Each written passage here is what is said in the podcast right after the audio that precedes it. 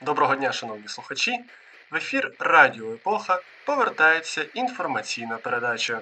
У студії її ведучий Микита Корнієв.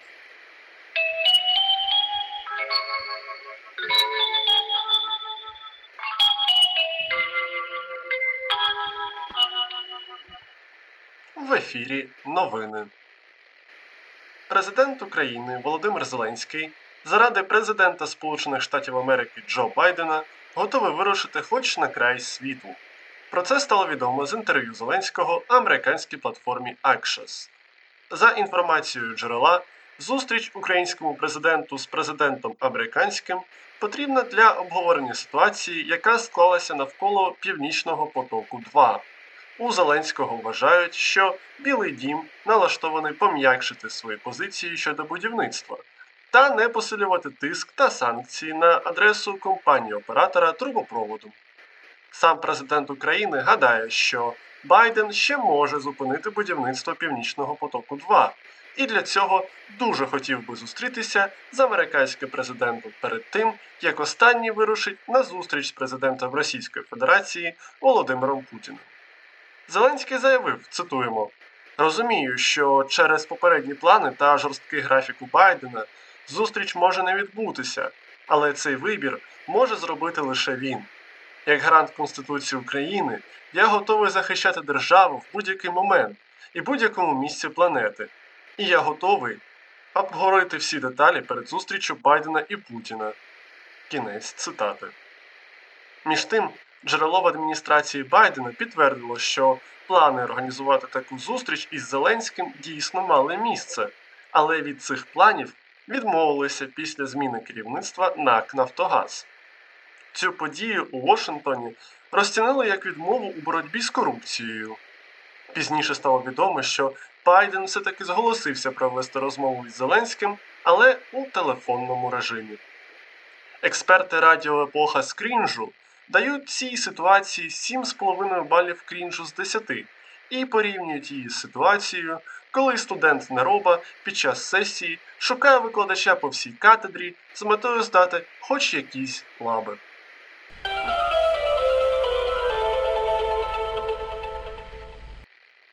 З нагоди Дня журналіста, який відзначали минулої неділі, президент України Володимир Зеленський запросив журналістів на шашлики. Увага! Оскільки журналістам Радіо Епоха запрошення на шашлики від президента не надійшло, ця новина буде подаватися упереджено. Пікнік для представників засобів масової інформації мав стати платформою для неформального спілкування журналістів та президента, а також можливістю провести діалог не під запис. Однак, не дивлячись на це, президент традиційно запросив тих представників ЗМІ, з якими почувається комфортно. Так, на шашликах було помічено колишнього генпродюсера телеканалу News One, а нині медіа-менеджера компанії Media Group Україна та ведучого телеканалу Україна 24 Василя Голованова, який відомий проведенням телемосту з Російською Федерацією, а також екс-ведучий телеканалу ЗІК, а нині колегу Голованова з України 24 Наталю Влащенко. Президент пригостив також одіозного телеведучого та блогера Дмитра Гордона і динозавра українських політичних ток-шоу Савіка Шустера. У своєму твіттері Зеленський написав, що журналісти, як і президент, хочуть зробити Україну краще. Враховуючи бекграунд деяких присутніх на шашликах журналістів, експерти зі зради Радіо Епоха переймаються за те, який саме вигляд буде мати майбутня краща Україна.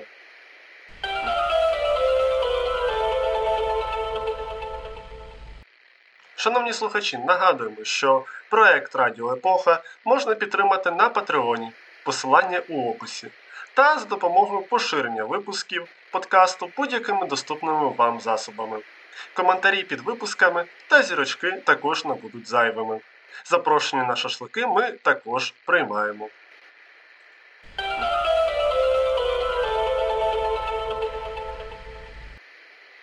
В Україні триває війна президента країни Володимира Зеленського проти олігархів.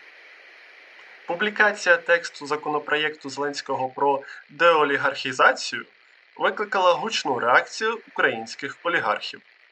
Так, соратники Петра Порошенка з Європейської солідарності вважають, що законопроєкт Зеленського спрямований персонально проти Порошенка і звинуватили чинного президента у захопленні влади.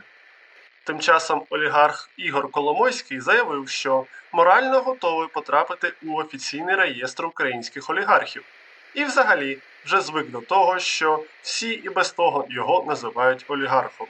Коломойський навіть готовий носити на своєму одязі спеціальну нашивку, яка буде повідомляти оточуючим, що її власник олігарх. Олігарх додав, що якщо нинішня редакція законопроєкту стане фінальною, то він буде все робити згідно із законом. Позицію олігарха Коломойського не розділяє найбагатша людина України Рінат Ахметов. Речниця Ахметова повідомила, що той здивується, якщо знайде своє ім'я у реєстрі олігархів, адже вважає себе інвестором, а його компанія вже понад 20 років інвестує в Україну, надає велику кількість робочих місць та платить податки.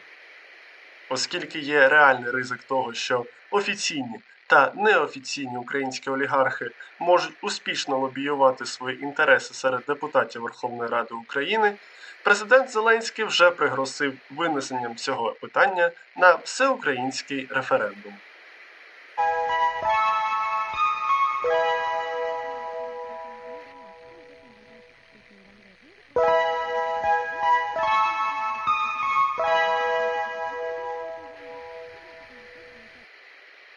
Якщо ви питаєтесь, чи існує досі дротовий телефонний зв'язок, то Радіо Епоха відповідає: так, існує. І хіба не єдині користувачі цього сервісу це українська студія Радіо Епоха та Європейське бюро Радіо Епоха. І нам якраз телефонує у студію кореспондент Європейського бюро Василь Полянський. Доброго дня, шановні слухачі. Загадка від Жака Фриско. Ви німецький солдат в Афганістані.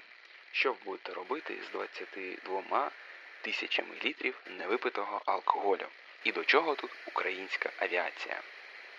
Поки ви думаєте над вирішенням цієї задачі, я вам розповім про приємний коронавірусний рекорд. Саме так. За час епідемії ми всі звикли до антирекордів, що псували нам настрій. Але інколи статистика може приносити і позитивні емоції. Як повідомляє Анса, 4 червня в Італії за один день дозу вакцини від коронавірусу отримали 598 тисяч 510 людей. Так, за один день. Для порівняння, офіційно вакцинація в Україні триває з 24 лютого. Це трохи більше, ніж 100 днів. За цей період українцям було введено приблизно 1 мільйон 400 тисяч доз вакцин. Не будемо сумувати, повернемося до німців та їх алкоголю. Наразі Бундесвер виводить свій контингент з Афганістану у рамках загального згортання місії НАТО у цій країні. Як повідомляє Шпігель, певною проблемою для військових стали запаси пива, радлера, вина та шампанського, що лишаються на німецьких військових базах. З юридичних і релігійних причин не може бути й мови про продаж алкоголю або передачу його місцевим. Таким чином, близько 22 тисяч літрів алкоголю необхідно повернути до Німеччини літаком або утилізувати на місці. Якщо буде ухвалено рішення про вивіз напоїв до Германії, полетять вони українськими літаками Ан-124 Руслан. Німеччина використовує українські літаки за програмою стратегічних авіаперевезень під егідою НАТО та Євросоюзу. Програма забезпечує доступ до п'яти великих українських літаків Ан-124 Руслан. Контракт з Антоном також передбачає доступ до літаків Ан-22, Іл-76 та Ан-225 Мрія. З вами було Європейське бюро Радіо Епоха. Нехай щастить.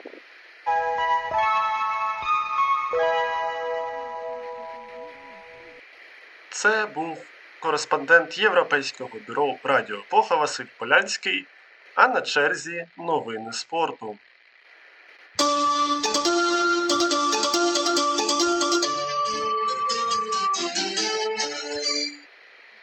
Чоловіча збірна України з футболу презентувала нові комплекти форми, у яких команда зіграє на чемпіонаті Європи з футболу.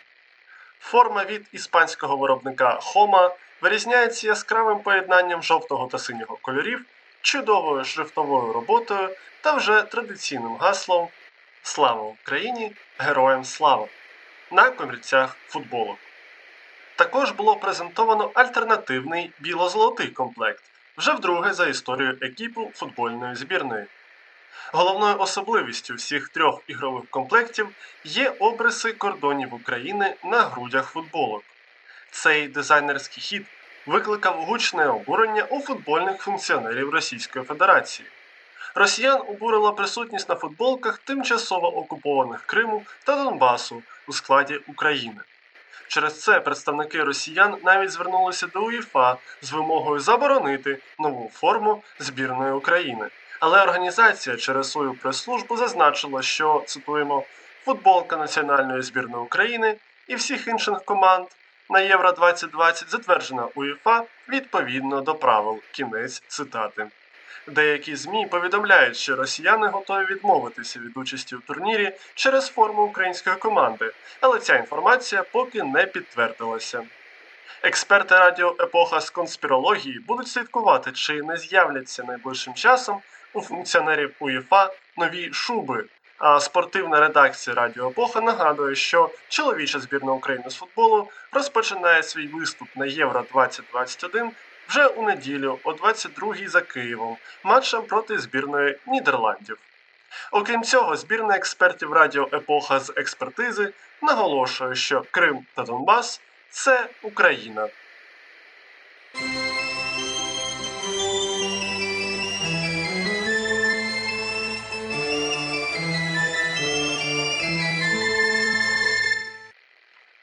Можливо, чули, шановні слухачі, що в офісі президента нарешті поставили нові двері. Так от, двері у нашій студії, як донедавна у офісі президента, понівечені та розписані. Але це все одно найкращі двері на світі, бо крізь них майже щотижня проходить наша запрошена експертка Катерина Морозова, щоб розгрузити вас, шановні слухачі, своїми цікавинками після туги та бентеги українських реалій. Катерину, прошу. Доброго дня, шановні слухачі! Якщо ви слухаєте цей випуск десь на морі, я щиро вам заздрю. А якщо ви тільки збираєтесь на море, то будьте обережні з вивезенням сувенірів звідти. Адже в італійській Сардинії туристів, що намагаються вивезти пісок та мушлі, почали штрафувати до суму аж до 3 тисяч євро. Уже понад 40 туристів були зупинені в портах та аеропортах, намагаючись провести з собою близько 100 кг білосніжного піску та мушлів. Митна поліція наклала штрафи на кожну людину в розмірі до 3 тисяч євро, а пісок, мушлі і камені були повернуті на пляжі. Торгівля піском, галькою та черепашками на Сардині була заборонена у 2017 році, і, хоч штрафи і є високими, туристи вже багато років крадуть пісок та черепашки в ролі сувенірів або предметів для продажу у мережі. Щоб виявити пісок у пляшках у багажі мандрівників під час митних перевірок, поліція контролює порти і аеропорти, використовуючи рентгенівські промені. Схожа система захисту пляжів і моря діє вже і в Єгипті, де за крадіжку та спробу вивезти корали, мушлі тощо туристам загрожують високі штрафи. В Бразилії виявили острів, на якому проживають тільки коти. На безлюдному острові Фуртада, що біля південно-східного узбережжя Бразилії, проживають сотні котів. Як коти опинилися там спочатку, точно ніхто не знає. Проте згодом котів почали залишати на острові самі люди. Що робити з котячим островом, місцева влада не знає. Щодо популяції котів, минулого року ЗМІ Бразилії повідомляло про 750 особей, що згодом через життя на безлюдному острові частково здичавіли. Незважаючи на гарні пейзажі та клімат на острові, життя котів там далеке від райського, оскільки там немає навіть доступу до прісної води і недостатньо їжі. активісти і ветеринари раніше вже залишали на острові їжу та воду для котів. Проте з початком епідемії коронавірусу ситуація, на жаль, погіршилась. Популяція котів швидко зросла, а люди під час локдауну не могли до них навідуватись. Деякі коти ще є дружелюбними до людей і ластяться до них, проте деякі повністю здичавіли. Наразі влада планує провести перепис котів, встановити на острові камери спостереження і притягати до відповідальності людей, що притягатимуть на острів котів, і також стерилізувати тих котів, що вже там проживають, а нездичавілих котиків прилаштувати у добрі руки. А редакція Радіо Епоха нагадує, що в Україні питання безпритульних тварин поки що також далеке від вирішення. Тому найкращий спосіб не збільшувати популяцію вже існуючих безпритульних собак та котів це стерилізувати вже існуючих тварин, навіть якщо вони домашні. До того ж, це корисно для їхнього здоров'я. Протягом цього тижня, шановні слухачі, я бажаю вам не перевантажуватися поганими новинами, щоб не скінчити як жителька Черкащини. Там бабця надивилася новин, після чого зібрала речі, подушку, харчі та стрибнула у 20-метрову криницю. Приводом для свідомої хованки стали телевізійні новини, після яких пенсіонерка зробила висновок про військовий напад загарбників. Після чого зібрала у сумку нехитрий пожиток, подушку, деякі речі, якісь продукти і стрибнула на 20-метрову глибину у криницю, що вже не використовувалася. Після стрибка пенсіонерка вціліла. За інформацією медиків, після такого падіння жінка відносно легко відбулася. У неї було виявлено перелом лівого бедра та правої гомілки. З цими травмами її транспортували до Золотоніської багатопрофільної лікарні. А далі у випуску новини, після яких, сподіваюсь, вам захочеться вийти на вулицю або ж відчинити вікно. Дивіться, не переплутайте.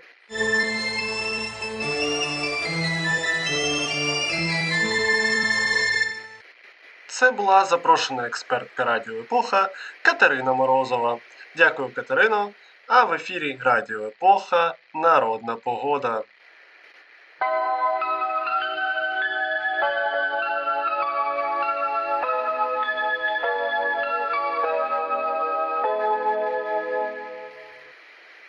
Восьме червня. Карп та Алфей. Якщо в цей день занадто багато комарів, то кінець червня має бути теплим та дощовим. 9 червня. Ферапонт. У прадавні часи в цей день слідкували за мурахами. Якщо навколо мурашника багато мурашок, на гарну погоду. 10 червня. Микита Гусятник. У цей день особливо цікавих прикмет немає. Просто ведучому радіо епоха Микиті Корнієву стало смішно через те, що його святий тезка є заступником гусей. 11 червня. Феодосія. Раніше в цей день українці спостерігали за горобцями. Якщо вони веселі, рухливі, забіякуваті, на гарну погоду. А тепер в цей день та усі інші дні року українці наголошують, що Феодосія це Україна.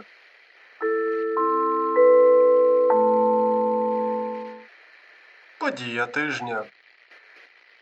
8 червня 1949 року побачив світ роман Антиутопія Джорджа Орвела під назвою 1984. Роман розповідає історію Вінстона Сміта і його деградації під впливом тоталітарної держави, в якій він живе. Цей твір є одним з найбільш відомих та визначних у жанрі антиутопії. Роман розширив словники багатьох мов специфічними словами, запозиченими з так званої новомови, якою користуються персонажі твору, а термін орвеліанство став описувати дії або організації, що нагадують про тоталітарне суспільство, змальоване у романі. Крім того, сумним та бентежним мемом стала фраза Старший брат пильнує за тобою, що нині описує будь-який акт спостереження, який сприймається як насильницький.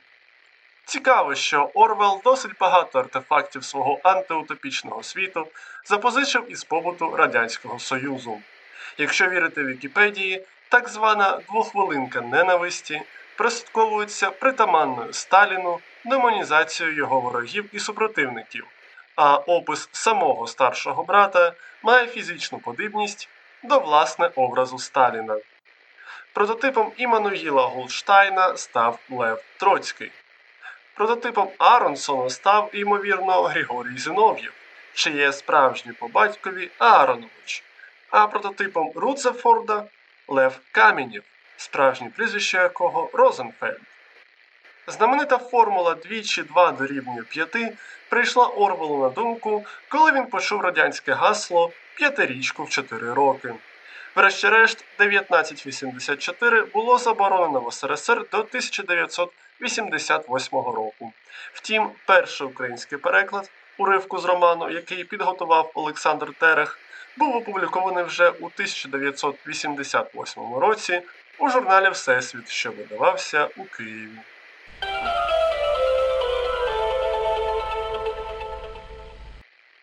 Цьому Радіо Епоха завершує інформаційну передачу. Якщо вам здалося, що сьогодні якість звуку гірша, ніж зазвичай, то це тому, що в нашій студії ніколи не було нормальної звукоізоляції. Не падайте у колодязі, утримайтесь від життя у тоталітарних країнах та бережіть себе. До нових зустрічей на хвилях Радіо Епоха.